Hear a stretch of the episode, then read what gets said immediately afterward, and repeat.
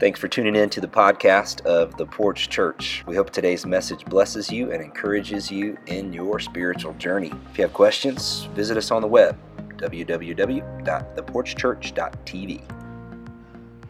So I didn't room Endgame right off the bat for you. That was on TV, okay? That was public knowledge. I haven't ruined it for you yet. Spoiler alert, though, if you haven't seen it yet, I probably will at some point. I'll try to give you a disclaimer, but we are uh, launching a brand new series today called At the Movies, hence the popcorn and the movie trailer. And uh, really, what we're going to be talking about in this series is stories, because meaning, what's true, has always been conveyed throughout human civilization by stories. Whether it's sitting around a campfire and telling tall tales, legends of old, whether it's books and novels whereby we pass along stories, Jesus even uses parables. Stories have always been a powerful way to connect with what's true in the world around us. And of course, today, stories happen in movies, epic events like the clip that we just saw that literally tilt our society and that give us a shared language and experience, right? And I can prove it to you rather than me doing terrible impersonations. Uh, I'm going to see if you can follow along with this, right? So say the phrase that comes to mind as you see this picture. Let's throw the first one up. Your Arnold sounds amazing this morning, right? Terminator. Okay, what else do we got up there? Yeah, Nerds Unite. Way to go. Proud of you. How about this one?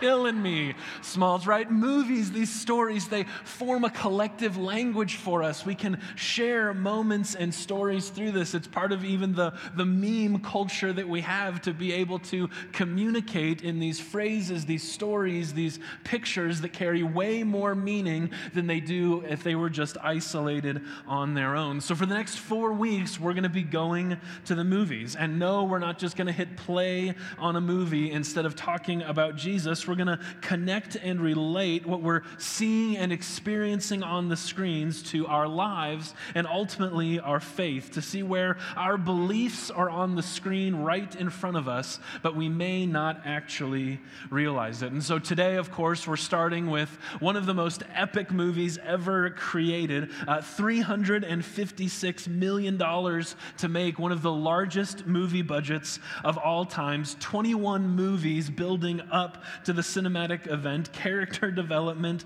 creating an entire universe around it. This was the phenomenon known as Avengers Endgame. And so here's your disclaimer if you've been living under a rock or if you're hoping to see the movie, there are some spoilers ahead. So maybe you want to go to the restroom, refill your popcorn, do something like that. Uh, but who wants to see me summarize the largest cinematic event in history in 30 seconds or less?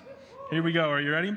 The Avengers are a group of superheroes. You saw some of them on the screen ahead of us. When they come together, they stop the villain who's known as Thanos. Thanos is out to destroy half the universe in an event called the Snap. The Snap is so called because he snaps his fingers and boom, 50% of life fades away. You saw that a little bit in the video. That's the end of the Infinity Wars. The end game is the second part of a two part part movie series, and there's one year in real time between when Infinity Wars ends and when Endgame picks up, which in the cinematic universe is only seconds. And so we're left as an audience, as a people, as a society going, can the Avengers somehow save the day? Is 50% of the universe really gone? What's going to happen? Because in movies and in comics books, right, we can agree that the rules are a little bit easier to bend, right? But I'm thankful that in the end game they didn't just fix everything, they actually moved forward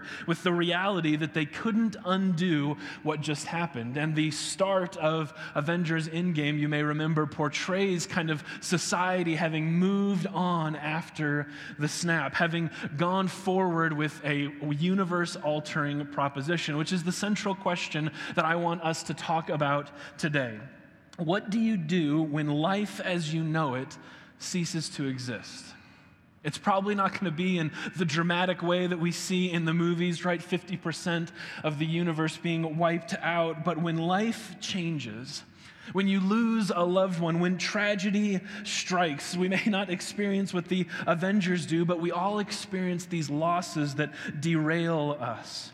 It may feel like your entire world, or at least the world of your family, but at some point we know that life changes for us and we're left to cope, to deal with, to figure out how to live in the aftermath. So, what does it look like to keep going after everything changes? How do we deal with these world altering types of events and scenarios? If we follow through some of the characters in the end game, we see a variety of coping mechanisms, right? There's Black Widow, who she can't relax. She has to take control and try to fix whatever's been wrong. Maybe you would term that a workaholic. Sometimes when life transforms, when life changes, we bury our heads and try to just keep going. The character of Hawkeye is so brokenhearted by the loss that he experiences is that he tries to take revenge on people who are still doing wrong in the world. It's as if to say, if things can't be, if I can't fix what's wrong, I'm at least going to make it something right that can never be put right again. Captain America does some grief counseling, right? He works on redefining normal with the people that are left. How do we move forward? Thor, of course, becomes fat Thor, right? He loses his identity in the grieving process, which again is a coping mechanism. We lose ourselves by not taking care of ourselves, by doing what feels good and losing ourselves in those places, right? Iron Man, he disengages completely, preserving the life that he's found and the family that he still has. The reason why I think Endgame is such a powerful story for us is because we can see ourselves in some of these different characters. Instead of being super superheroes who are immune to everything, we get to see that they're actually human, that they're actually like us, that they have things that they can't just fix, and that they're left to deal with the reality of how does life go on after everything changes? How does life go on when things aren't the same? And it's in these moments of despair and of soul crushing reality that I believe our faith as Christians shines brightest. Because tragedy and loss are inevitable, but who we are in the midst of those experiences and who our faith allows us to become as we cope is what makes our beliefs true and real. So for our conversation today, I'd like to encourage you to open up to 1 Thessalonians chapter 4. We're continuing our obscure looks at the Bible. Uh, 1 Thessalonians is not in the minor prophets like our last series, but it's in the smaller pastoral letters of the New Testament. I'll give you time to turn there. If you would like to borrow a Bible from us, you can slip your hand up. Our ushers would love to bring you a Bible. It's on page 555. Not making that up. You can test me. Uh, if you want to use one of the Worship Center Bibles, of course, if you don't own a Bible, just keep this. It's our gift to you. But I want us to explore how the early church dealt with some of these ideas behind loss and grief. How do they move forward? What examples do they give to us? While you're turning there or opening your smartphone to follow along, First Thessalonians is written by Paul to the people of Thessalonica. That's the name of the town. He spent a short time there, but depending on how you date the early letters of Paul, this is one of the first letters of, of the New Testament that was written as far as chronology is concerned. Probably about 51 AD. Galatians may have been written before this, uh, but ultimately, First Thessalonians appears as a really early book. In other words, this is less than 20 years after Jesus' death and resurrection and ministry, which is important, and we'll get to that here in a bit. But that's the backdrop of this letter is that this is newly formed, new theology. Paul is still going around starting churches, and he writes back to a place where he visited to give them some encouragement, to give them some ways to process through grief and loss as the world portrays it to them. Let's jump in 1 Thessalonians chapter 4. We're going to start at verse 13. It says, Brothers and sisters, we do not want you to be uninformed about those who sleep in death, so that you do not grieve like the rest of mankind who have no hope. For we believe that Jesus died and rose again, and so we believe that God will bring with Jesus those who have fallen asleep in him. According to the Lord's word, we tell you that we who are still alive, who are left until the coming of the Lord, will certainly not precede those who have fallen asleep. For the Lord himself will come down from heaven with a loud command, with the voice of the archangel, and with the trumpet call of God, and the dead in Christ will rise first. After that, we who are still alive and are left will be caught up together with them in the clouds to meet the Lord in the air, and so we will be with the Lord forever. Therefore, encourage one another with these words. Paul is responding to uh, the obvious kind of implicit question is that people have died, that they've fallen asleep, is the word. We'll get to that here in just a second. And so Paul writes a, a note of encouragement to tell them a little bit of the reality that they can expect. Here's how you move forward and process within grief. And while you may or may not currently be grieving, needless to say, life changes at many points along the way. So, how do we go into those situations with our faith at the forefront? And instead of it being a crisis, of our faith, but can actually be a catalyst for our faith to grow. A couple key points for us today. Number one is this when life isn't the same, you still have hope. When life isn't the same, when things change, when loss occurs, when grief occurs, you still have hope. This is in verse 13. Brothers and sisters, we do not want you to be uninformed about those who sleep in death, so that you do not grieve like the rest of mankind who have no hope. A couple key points in that short scripture. This idea of sleep in death is a, is a common metaphor, it's a common story within the New Testament, in part because they believed that Jesus would return soon. In other words, they thought Jesus would return like today, maybe tomorrow, right? Like Jesus is coming back imminently. It's soon, certainly before the end of our lives. This is evident in John's Gospel, chapter 21. Jesus, after he's resurrected, has a conversation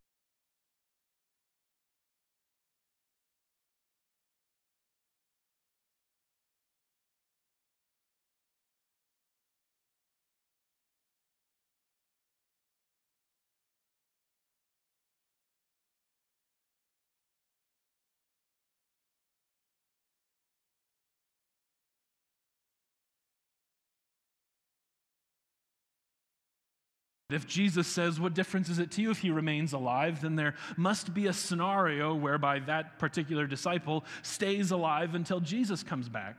And if John is older than I am, then certainly Christ is going to come back in my lifetime, because that's kind of how math works. And so this was a very, very real, practical idea for them that death was not the end. And probably not in the same way that we think about it. They probably thought about it eminently. Like, it's not even worth saying goodbye to that person because we're going to see them next week. We're going to see them in a very short amount of time. So, whenever you're reading scripture and you see this phrase or you see this idea about followers of Christ being asleep in their death, you should immediately think two things. Number one, you can recognize the obvious truth, right, that they've passed on, right? They've died. This is what's true about the statement. But the second statement is that this also indicated a belief that Jesus was coming back soon to make things right right? It was going to be very, very quick. There was a timeline on it, almost like the timeline between the end of Infinity Wars and the start of Endgame, right? You know they're going to make it right because $2.5 billion depend on them making it right. So you know it's going to happen, right? There's a second thing in this verse, right? That you don't grieve like the rest of mankind who have no hope. I think too often this verse gets misquoted, and all we hear is the do not grieve piece of it.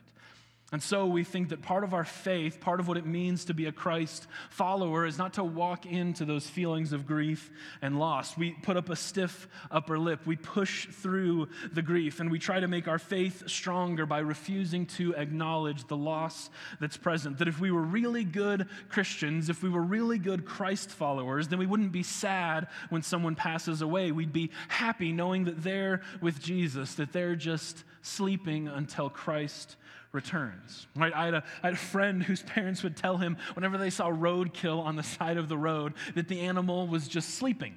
Because as a kid, he was so traumatized by the thought of a dead animal lying on the side of the road. So, what did they do? They spared him the grief by lying to him. Parents, we've all been there, no judging, right? But the point is simply this sometimes we avoid the feelings and emotions associated with loss, whether it's death or loss in a season or a loss of a friendship, rather than feel the feelings that are actually present. We think that uh, the response of our faith, that a good Christian person simply brushes over the grief associated with loss and death. We justify that they're in a better place, that they're happy, and all we're doing is failing to process our own grief in the situation, which is not at all what the verse says. Life lived on the other side of a tragedy is different than simply escaping the pain. It's not simply about moving on and beyond it. It's about walking through it and letting our faith encourage us in the midst of the journey. And the point of this scripture is that grieving is part of the process.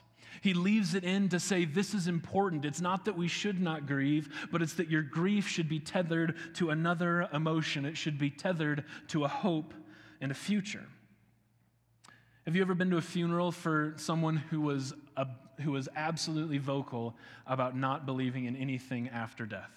You ever been in a place where you're with a group of people who are celebrating someone who's moved on, but everyone in the room knows, whether it's spoken or unspoken, that this person doesn't believe that there's life after death? They didn't believe in God, they didn't trust God, whatever you want to put in there. There's not an abundance of hope in those situations, especially as believers, so much so that it's more fashionable now to just say, well, we're just going to celebrate their life rather than having to deal with the loss, rather than having to mourn in our grief. We're just going to celebrate the life that they did have.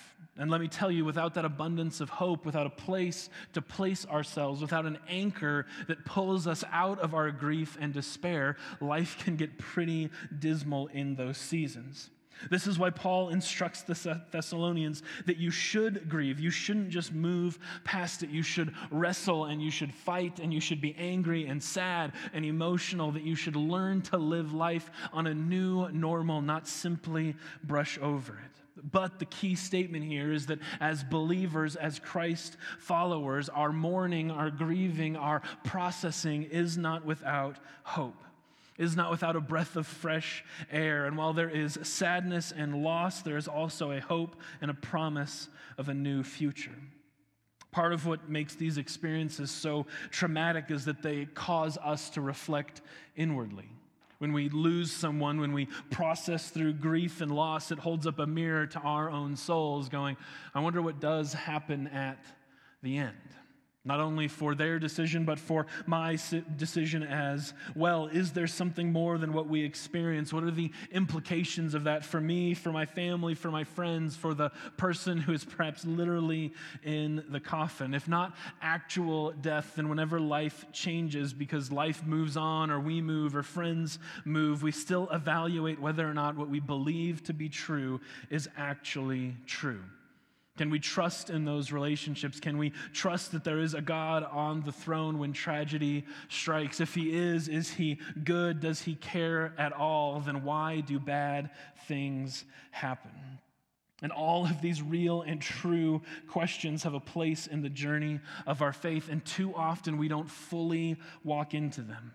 We settle for easy, trite answers, for something that rhymes that I can make a point with on a Sunday morning, for trite colloquial isms that carry enough truth for us that we know that we should believe them, but we don't take the actual step to recognize whether or not they're true for us and whether we believe them. We don't take the trip to actually experience them. Is there a better place? Really? Why isn't here with me good enough? God won't give you more than you can handle. Yeah, well, it sure feels like it at this moment in time, right? God is good all the time, and all the time, God is good. But what about in El Paso? What about in Dayton? What about in the hundreds of other tragedies that we can list from this year alone? All I'm here to tell you is that faith is found in these journeys of loss and in honestly expressing our feelings and our experience and seeking out the truth of Scripture and the reality of our beliefs in God. Because here's the truth if our faith can't stand up to our real life experiences, then it isn't a faith worth having. If your faith is buffeted through real life situations and circumstances, then your faith isn't going to stand up to the ultimate questions of life. It's why so many people don't follow a belief in a God like we do because they found it lacking when they come to these moments in life. And I don't believe it's because faith is lacking, I believe it's because we've provided them an insufficient path to arrive at those places. All of that to say this when life changes, don't take the easy way out. When life changes, when there's loss, when there's grief, when there's tragedy, go in deep. Be honest with your feelings and see if God is actually present there. Because when you grieve, you can still find hope on the other side. And if you can't, then you might as well stop lying about it, stop faking it, and stop telling other people how great it is to believe the way that you believe, and perhaps go on a journey to discover it yourself. When everything changes, hope is still there because God is still God and His word is still true, but we have to go on the journey of our faith to get there and to discover it. Because in the midst of life seasons, God still has work for us to do. Let's go back to our scripture, verse 14. Here's how Paul orients that hope that we have. For we believe that Jesus died and he rose again, so we believe that God will bring with Jesus those who have fallen asleep in him. Number two, when life isn't the same, you still have eternity. When life isn't the same, not only do you have hope for here and now, you also have the hope of a present and coming future that is eternity spent with the Lord. The entirety of Jesus' teaching and example is founded on this idea of resurrection that we have a Savior who is the firstborn of creation and the firstborn of the resurrection, that He's the example that we have. So, no matter what we're experiencing, it's nothing compared to what we have in Christ. Paul breaks it down this way in Romans 8. He says, For I am convinced that neither death nor life, neither angels nor demons, neither the present nor the future, nor any powers, neither height nor depth, nor anything else in all of creation will be able to separate us from the love of God that is in Christ Jesus our Lord. Death doesn't separate us from the love that God displayed for us in Jesus. And nothing in this life that we encounter separates us either. Nothing in the spiritual realm, nothing in the natural realm, in time or space, comes between the reality of God's love for us. So, when life throws you a curveball, when everything gets messed up, when the job transfer happens, when the pink slip comes, when a loved one passes away or a friend leaves, nothing changes the reality of who God is and that He is fundamentally for you.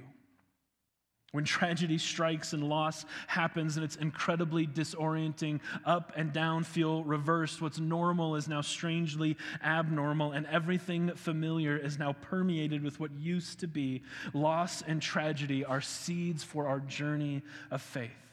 They allow us to discover new ways to trust God in the midst of losing everything else and to find a way forward, not just here and now, but to find something worth believing in forever that will never let us down. This is why Paul redirects our attention in this passage. He says, Don't avoid grief and loss. He says, Do that, pay attention to them. Just remember that that grief and loss is structured in a much larger narrative, in a much larger story, in the vernacular of Endgame and the movies, right? But the story doesn't end in the grief and the loss. There's a hope and a future that's coming. You were created for more than what you're experiencing at this moment in time and at the place of loss. Let's keep reading our scripture, verse 15. According to the Lord's word, we tell you that we who are still alive and who are left until the coming of the Lord, we will certainly not precede those who have fallen asleep. For the Lord himself will come down with a loud command, with a voice of the archangel, and with the trumpet call of God, and the dead in Christ will rise first. After that, we who are still alive and are left will be caught up together with them in the clouds to meet the Lord in the air. And so we will be with the Lord forever. Therefore, encourage one another with these words. Here's the reality no matter how bad things get, there is still good news. No matter how bad life seems, no matter how heavy it seems, no matter how many things seem to come against you, time and time again, there is still good news. Jesus still died for you. The resurrection is still our future. If you're alive, you're going to fly. And I'm not going to sing the song, but that's exciting, right? There are good news ahead. You get to be with Jesus forever, and that's the good news. And here's the reality too often we let that stay on the surface, that that's just the Christian thing that we ought to say in hard situations. To be able to move through that grief process, we just say, well, we have Jesus, we have our faith, we have all of those things. What I'm telling you is that when it comes to those situations, you have to dig down deep to answer the question if Jesus is all you have, is that actually enough or not. Because grief strips away everything else. It leaves our emotions raw and bare, and we then have to answer the question if all that I have is Jesus forever, is that enough for me? The answer to that question may determine the strength of your faith, may determine the priority of your faith, the reality of what you believe in, because the truth is that we're not promised anything outside of that. We're not promised an easy life. We're not promised a shielded life. We're not promised that anything will be easier because we follow Jesus. We're just promised that we'll have Him, that we'll have Him forever, that we'll spend eternity in the place where our souls were created to be. And at the end of it all, the question for us is so is that enough? Ultimately, does our life and our faith and our practices of here and now hinge on the reality that Jesus is with us. Paul ends trying to be encouraging. He says, Therefore, encourage each other with these words. Because if your life is found in more than just here and now, we have people that connect us with the eternal things of God. So when tragedy strikes, we don't lose our hope. This is why, hopefully, you come to church on a regular basis. It's why we join small groups to connect with people so that when life happens, we find ourselves in a community with people who can anchor us forward in the truth and remind us that our life is hidden with Christ. So, when life happens, when everything changes, when loss occurs and grief and sadness become the new normal, don't brush it under the rug. Walk into it, but bring your faith with you. Mourn, but not like someone without hope. Find the hope in the midst of the hurt. Discover the light that shines in the dark, and find life that persists even in death. I'm going to invite Malia to come up. She's going to play for us because I, I want to have a little bit of a serious conversation, and I'm going to use a pun to get there. Um, what's your end game? See what I did there? Y'all with me this morning? Here's the deal, right? When we talk about these things of loss and grief, and, and part of why Avengers hit at least me so hard is because when we see these things displayed for us, it forces us to ask the questions What do we do at the end of it? Where is our faith? Not just when we experience loss on the outside, but when it's actually us? Where does our faith actually line up? It's easy to come together in a church and to say that we should grieve, but not like those without hope. But maybe you're in a season of grief where you're not sure you have hope. Maybe as you survey the end of things, you're going, I'm not entirely sure that this is a hopeful story for me. I'm not entirely sure that the good news fits in this reality in my place of life. I'm not sure that I have that trust in Jesus forever and Jesus only. And you may just need to process through that question today. And I want to give you the space to do that. The central message of Jesus is that we were created to spend eternity forever with Him, but that our choices separated us from the life that God created for us. And so, Jesus, in his death and resurrection on the cross, made a way back for us to be reunited with God as was originally intended. But the reality is that no one is forced to do that. He allows us free will to choose how we live our life and ultimately how we spend eternity. But because of Jesus, we do have a choice. And to trust in Jesus is our way back to God, to believe that his death paid the price for our wrongs, and to ask him to restore us to our original intent to be with God forever. So I just want to create a moment here. I'm going to ask that you bow your heads, if we could dim the lights just a little bit. I want to give you a space to not just listen to my voice, but to go before your Creator.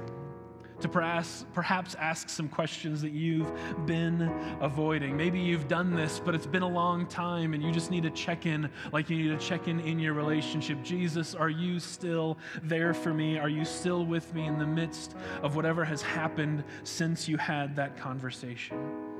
Maybe you've never had that conversation, or maybe you've never heard it as clearly as you're hearing it right now. Then I want to encourage you just into a simple magic words here, but this is just a guided conversation between you and God on these very things that we reference. My point isn't to make this awkward or weird. My point is that we would all have a shared hope for the future so that when life goes crazy, when everything lets you down, you know that there's a God who loves you, who is for you, and who wants to spend eternity with you. So, with your eyes bowed, heads bowed, eyes closed, examine your plan. What will you do when it's all said and done? Will you have hope, or will your hope be anchored?